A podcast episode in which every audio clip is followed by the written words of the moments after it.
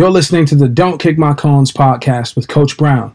It's the official podcast of the Highland Park Senior High School football program in St. Paul, Minnesota. Hey, what's up, y'all? It's Coach Brown, and today on the Don't Kick My Cones podcast, we're going to talk about my philosophy of winning, um, kind of the theory behind it, what it actually takes to get there. So please stay locked in with us, you know, be in tune, and of course, don't kick my cones. Don't kick my cones.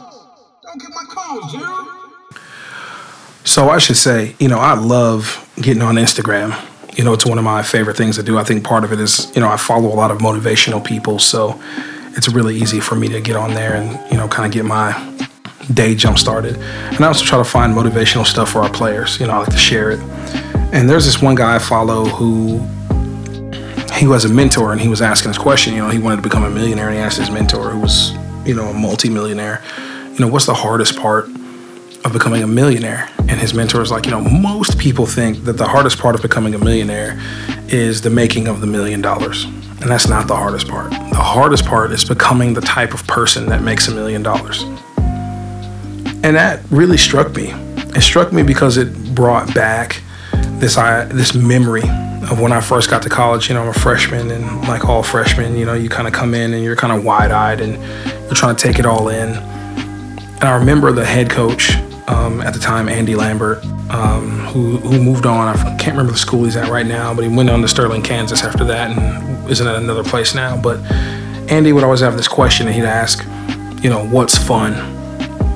And if you haven't been in the program, your response is going to be winning. And he's going to be like, that's not fun. What's fun is playing good football. And then if you play good football, winning is a foregone conclusion. It is a byproduct of your effort because you know football eh, after all no matter what you do no matter what scheme you run comes down to four basic things. Blocking tackling not getting blocked and not getting tackled. And if you can accomplish those four things in the right order you're going to be in a really good situation to be successful.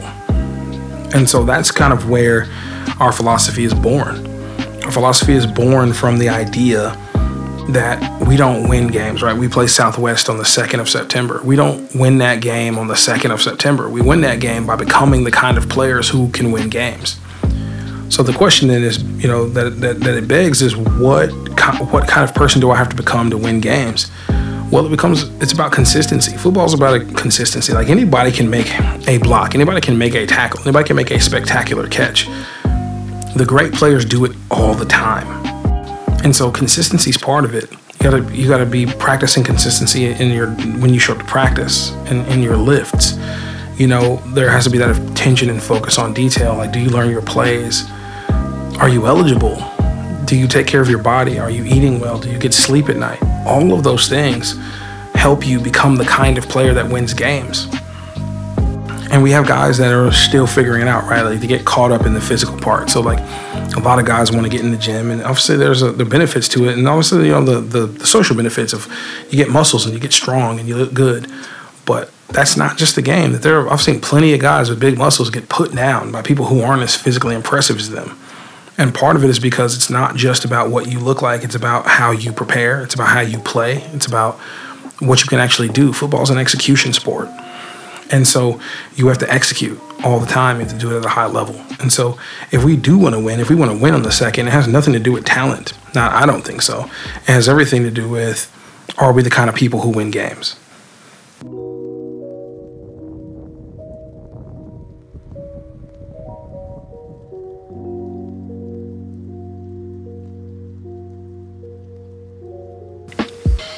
So, one of the things that we're getting over right now is the nerves. As we get closer to the game, you can see where people's natural patterns are when they're dealing with difficulty, where it shows up.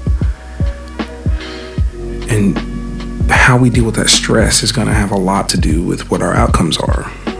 So much of what our players get into, and, and I talk about this a lot because, you know, people watch TV and TV sometimes affects their perception of what's really happening, but they think that they have to be perfect.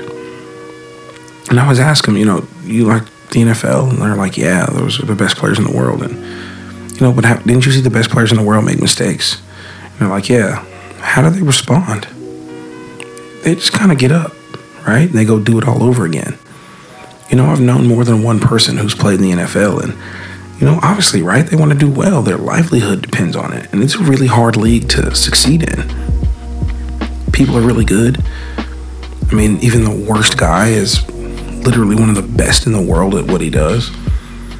And there's very little margin for error. And though they make mistakes and they don't want to make those mistakes, the really, really good players stay process oriented.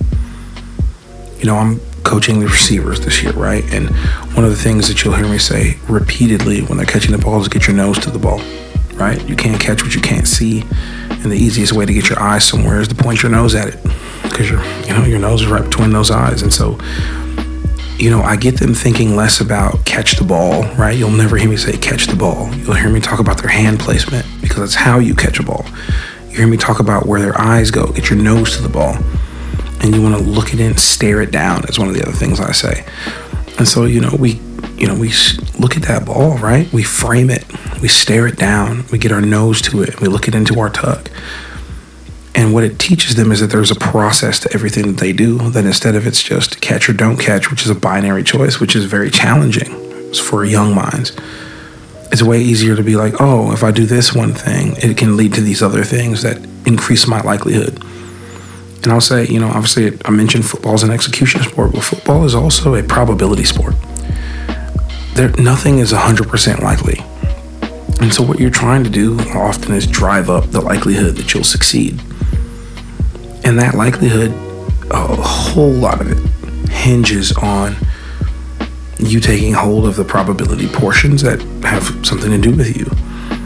So, staring down the ball has something to do with you. Framing it, having your hands placed in the right place so you're not fighting your body's, you know, physical ability to run and then you stare it down and you look it into your tuck. All those things go into the process of the catch. And if you do that process over and over and over again, you'll find that it's really easy to catch the ball because you're doing the things that lead to catching the ball. Again, this message is about becoming the kind of people who win. And part of becoming the kind of people who win is learning to stay in process, to not spend so much time worrying you know, we have a freshman who's going to probably start this week, and you know, he had a really hard practice today, and he's just struggling emotionally with it. And I told him, you know, well, I asked him first. I was like, "So what's going on?" And he's like, "You know, I have a this is a big responsibility." And I was like, "It's not. It's not a big responsibility. You have to do one eleventh of what everybody else is doing. It's not a lot of responsibility." And how you frame that in your mind is going to determine how scary this experience is going to be. And so much of how we look at things in this game has an effect of how we play. And nerves are natural. That's not something that you need to deal with. It's not a problem to be solved. It's an experience to be had. But you can't let yourself ruminate on what might not work at the expense of just staying in the process. I'm like, one, why are you thinking about Thursday? The thing you got to do right now is think about Monday and we got caught up thinking about Thursday, and so we can't practice Monday. So we lost the day, right? Which doesn't make us feel very confident. And I think so much of becoming a person who wins is about perspective. It's about staying in the process of realizing today's Monday, and I just need to do the Monday things to get myself one step more prepared to play. I think it's the best thing for everyone when they have to learn how to prepare because I found that to be the most game changing experience. And I hope my players learn that too. Thank you for listening to the Don't Kick My Cones podcast with Coach Brown. We're super excited for you to listen to us. And don't forget, you can listen to us on Spotify. Um, basically, I'll get an episode up every week. Um, we're so excited for you. Thank you so much for your time. Hope you're all well. Oh, and don't kick my cones.